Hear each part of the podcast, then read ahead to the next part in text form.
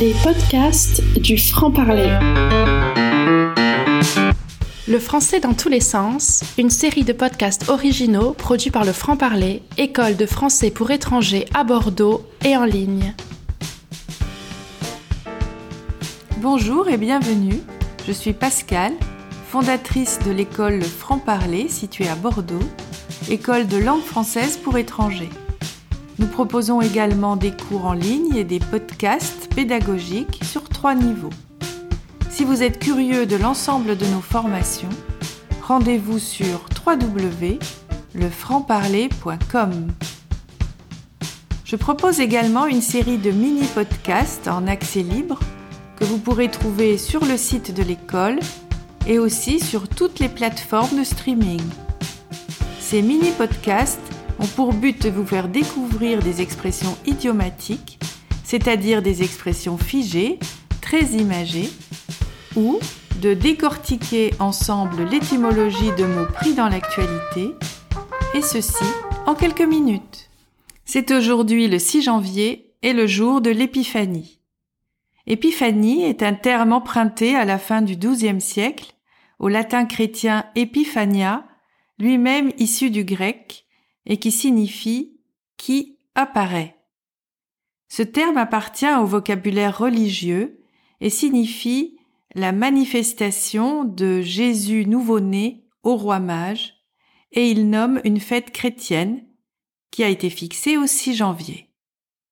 Le 6 janvier est un jour férié dans de nombreux pays chrétiens, comme l'Italie, c'est la Befana, en Allemagne, die Heilige Drei Könige, ou encore en Pologne, entre autres. En France, le 6 janvier n'est pas férié et on a l'habitude de le fêter le dimanche qui suit le 1er janvier. Cette règle a été instaurée en 1802 par le cardinal Caprara. Cette fête est traditionnellement appelée la fête des rois, en référence directe à la venue et à l'adoration des rois mages. Depuis le Moyen Âge en France, en Suisse ou en Belgique, on y associe le partage d'une galette dans laquelle on a inséré une fève. Celle ou celui qui trouve la fève est désigné roi ou reine du jour. En France, on utilise l'expression tirer les rois pour nommer cette petite fête. Mais d'où provient cette tradition? Cette coutume proviendrait d'une fête païenne dans la Rome antique, les Saturnales, qui était célébrée au moment du solstice d'hiver en l'honneur de Saturne, divinité des récoltes. D'après Tacite, il était alors d'usage de tirer au sort la royauté. Durant cette fête, l'ordre était bouleversé, les barrières sociales disparaissaient, les esclaves devenaient les maîtres, comme dans une sorte de carnaval. On désignait alors un esclave comme roi du jour. Qu'en est-il ailleurs dans le monde?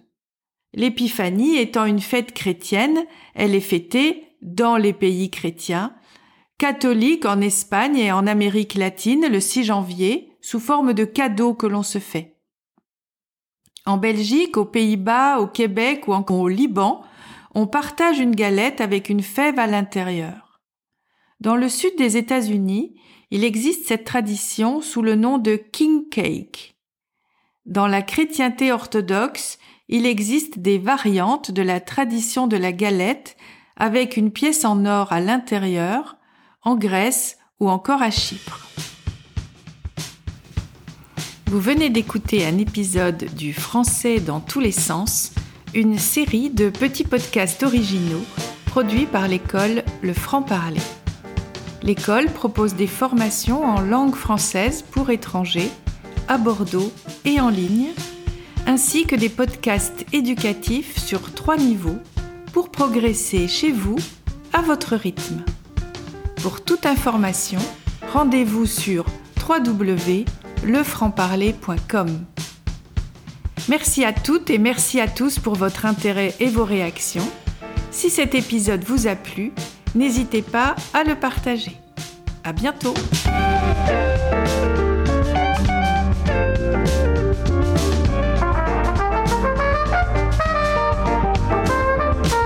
Les podcasts du franc-parler.